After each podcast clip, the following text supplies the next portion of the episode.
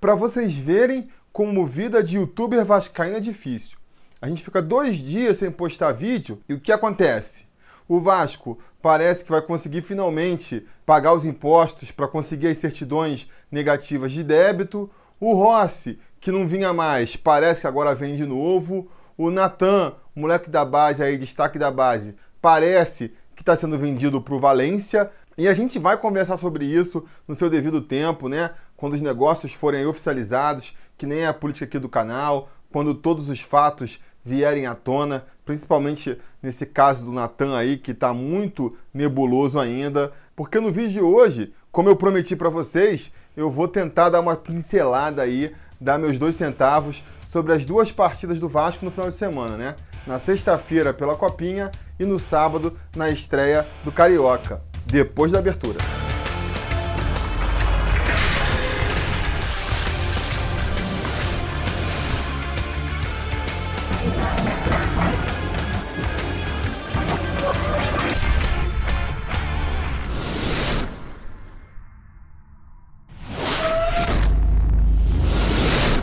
Fala, torcida vascaína Felipe Tiru de volta na área e hoje, como prometido, eu vou comentar aí sobre os jogos do Vasco na Copinha e no Campeonato Carioca, duas partidas que eu não assisti, mas nem por isso eu vou deixar de dar meus pitacos, tá certo? Que nem eu contei para vocês no Preleção sobre Vasco, eu passei o final de semana isolado da civilização, offline, sem contato aí com as informações sobre o Vasco, né? Fui para um sítio para fazer o aniversário das minhas filhotas, dois anos das minhas filhinhas, e cortei completamente contato com a civilização. O jogo da Copinha na sexta-feira, por exemplo, só no sábado, no dia da festa, quando meu pai chegou e, e, me contou a novidade, é que eu fiquei sabendo, né? Eu até recebi a notícia com um misto de surpresa e felicidade, porque meu pai não tinha se dado conta de que eu não sabia do resultado e comentou: e aí, hein, passou no sufoco, nos pênaltis ontem. E eu fiquei, repito, é, ao mesmo tempo feliz e espantado. Feliz porque, obviamente, o Vasco conseguiu a classificação para a semifinal. E também espantado porque eu confesso que, apesar de respeitar o Volta Redonda e saber que o jogo ia ser difícil, eu estava com a expectativa de que o Vasco fosse conseguir a classificação com certa tranquilidade, vencendo ali nos 90 minutos, né? Não foi isso que aconteceu, foi nos pênaltis que a partida foi decidida. Eu, que nem já contei para vocês aqui, não assisti a partida. Desse jogo, eu só vi os gols mesmo. Foi o que eu consegui achar na internet depois, né?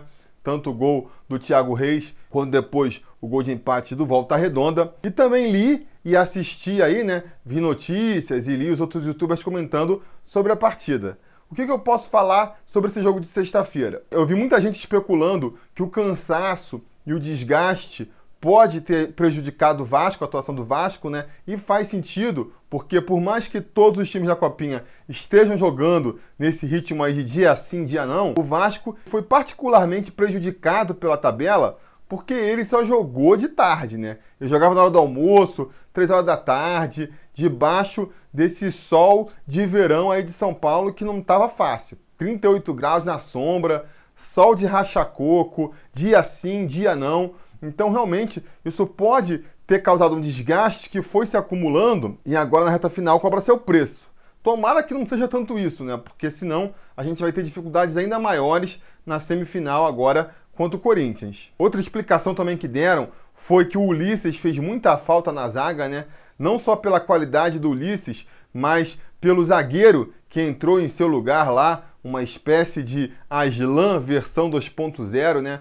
E eu não vi a partida, não posso dar minha opinião, mas realmente no lance do gol do Volta Redonda, o nosso zagueirão parecia meio perdido na marcação ali. Deu uma bobeada na marcação que foi culminar no gol de empate do Volta Redonda. Então isso também pode ter influenciado. E também a gente não pode deixar de considerar a, a qualidade do Volta Redonda, né? Porque é normal, né? A torcida costuma sempre ver tudo e julgar tudo pelo ângulo do seu time, né? Então, se o Vasco perdeu, o que, que o Vasco fez para perder? Se o Vasco ganhou, o que, que o Vasco fez para ganhar? E a gente esquece que do outro lado tem um adversário também que também tem seus méritos. Então, o Volta Redonda, se ele chegou numa quarta de final aí da, da Copa São Paulo, é porque teve seus méritos e realmente pode ter feito uma partida difícil contra o Vasco aí, né? A Copinha tem essa particularidade, ela começa com 120 e tantos times, muito time, né? Não tem como você encontrar mais de 100 times de qualidade no Brasil. E aí vai afunilando, vai afunilando. Nas quartas de final já eram só oito times que tinham sobrado. E agora para a semifinal vão ser quatro times apenas, né? Então quer dizer, agora só sobrou cachorro grande. E eu confesso que eu estou muito preocupado com esse jogo aí de terça-feira, amanhã, né? Amanhã, às nove e meia da noite, lá na Arena Barueri, o Vasco vai enfrentar o Corinthians pelas semifinal da Copinha. Pior adversário que a gente podia enfrentar. Tava torcendo muito para o Corinthians já ter caído antes, né? Quando eu soube que o Corinthians poderia ser nosso potencial adversário nas semifinais, já fiquei torcendo para ele cair. Torci muito para ele ser eliminado contra o Grêmio. Não aconteceu. Vamos enfrentar eles agora na semifinal. E por que, que eu estava aí é, torcendo tanto contra eles, né? Porque, já falei aqui outras vezes, é muito difícil jogar contra o time de São Paulo na Copa São Paulo de Júnior. Os caras já conhecem os campos. Eu não sei se o Corinthians já jogou na, na Arena Barueri nessa Copa São Paulo, mas com certeza ao longo do ano, em outras oportunidades, ele já jogou. Vai ter toda a torcida a seu favor, com certeza a Arena Barueri vai estar lotada de corintianos na terça-feira. A torcida do Vasco pode até comparecer, mas com certeza não vai conseguir fazer frente para a torcida do Corinthians, né? Que deve ser a imensa maioria no estádio. E o Corinthians também, né? Talvez seja o principal problema. Vai contar, digamos assim, com a boa vontade da arbitragem. É uma coisa já normal na Copa São Paulo de Júniores. A gente vê que os times paulistas eles são muito beneficiados pela organização do evento, né? Os times de São Paulo costumam jogar mais tarde, a arbitragem, repito, é sempre é, mais condescendente, né? tem sempre mais boa vontade com os times paulistas. E a gente nota já essa diferença de tratamento quando pega um time pequeno, que nem foi o caso do Taubaté, que dirá pegando o Corinthians aí, né? Então, assim, vai ser realmente um jogo do Vasco contra tudo e contra todos, né? Aquela máxima aí que a gente usa para o Vascão, mais do que nunca vai valer nessa terça-feira vai ser contra tudo e contra todos. E eu, se não vou dizer aqui que é uma final antecipada, em respeito até o Guarani ou São Paulo, eu posso dizer o seguinte: se o Vasco consegue passar do Corinthians na terça-feira, ele chega com muita moral, com muita moral para a final da competição, porque vai estar tá superando muitas adversidades. Inclusive, se a gente for analisar essa copinha aí pelo lado da formação dos atletas, né, que tem sempre aquela discussão, ah, Jogo dos júniores não é para ganhar campeonato, é para formar bons jogadores, né? Tem sempre aquele discurso. Se a gente for olhar por esse lado da formação dos jogadores, essa copinha está sendo muito boa. Esses dois jogos vão ser muito bons, né? Contra o Volta Redonda, eu acho que pelo Vasco ter passado nos pênaltis, já demonstrou mais uma vez uma segurança, uma tranquilidade, uma experiência, né? Porque na hora dos pênaltis ali é muito mais a tranquilidade do cobrador, a confiança do cobrador, do que até a qualidade técnica dele. Pesa muito o psicológico, e como o Vasco passou do Volta Redonda, mostrou que psicologicamente estava mais forte que o Valtinha.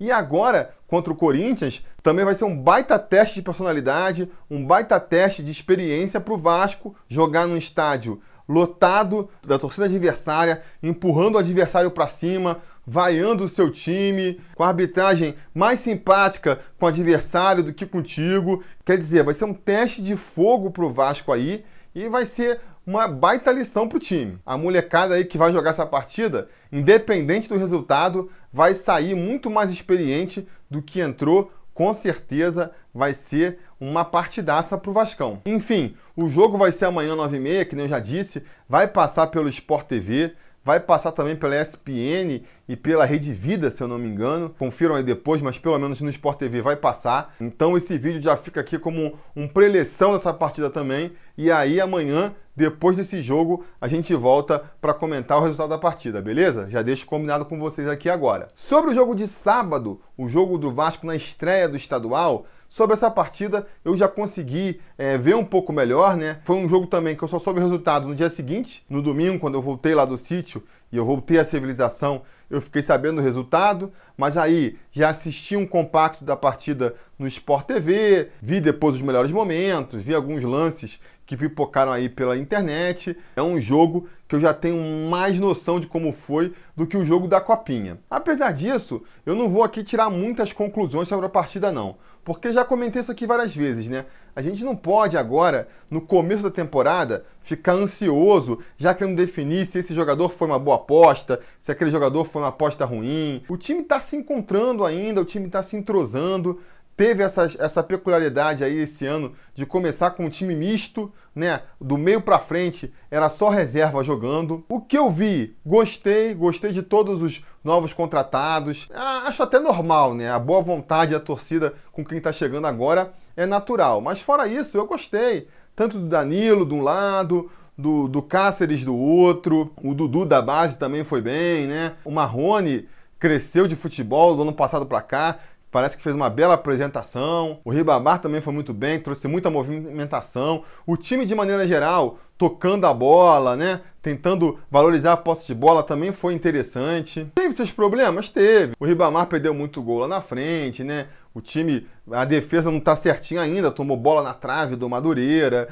Mas repito, é o início de um trabalho, né? É um Vasco quase inteiro novo, com um monte de jogador chegando agora, no primeiro jogo da temporada, jogando lá em Madureira 5 horas da tarde, um sol também de fritar ovo na rua, metade do time reserva. Do meio para frente aí, a gente tem que ter consciência, por exemplo, de que todo esse pessoal que jogou aí, a tendência é que seja um reserva durante a temporada, né? Ribamar, Moreste, Marrone, Dudu, Yansassi, essa galera toda vai ser reserva. Então, tem uns reservas aí que já estão dando conta do recado, que já mostram aí um pouco de bola, não deixa de ser uma boa notícia, né? E no mais, eu repito o que eu venho falando aqui. Vamos ter mais paciência com o time, né? Vamos dar mais tempo pro Valentim acertar as peças aí também. Já vi gente reclamando nos comentários, pô, por que, que não jogou com o time titular? Por que, que não botou o Maxi Lopes e o, o Bruno César para jogar? Os caras ganham 200 mil por mês e ficam sendo poupados. Galera, calma, devagar com o andor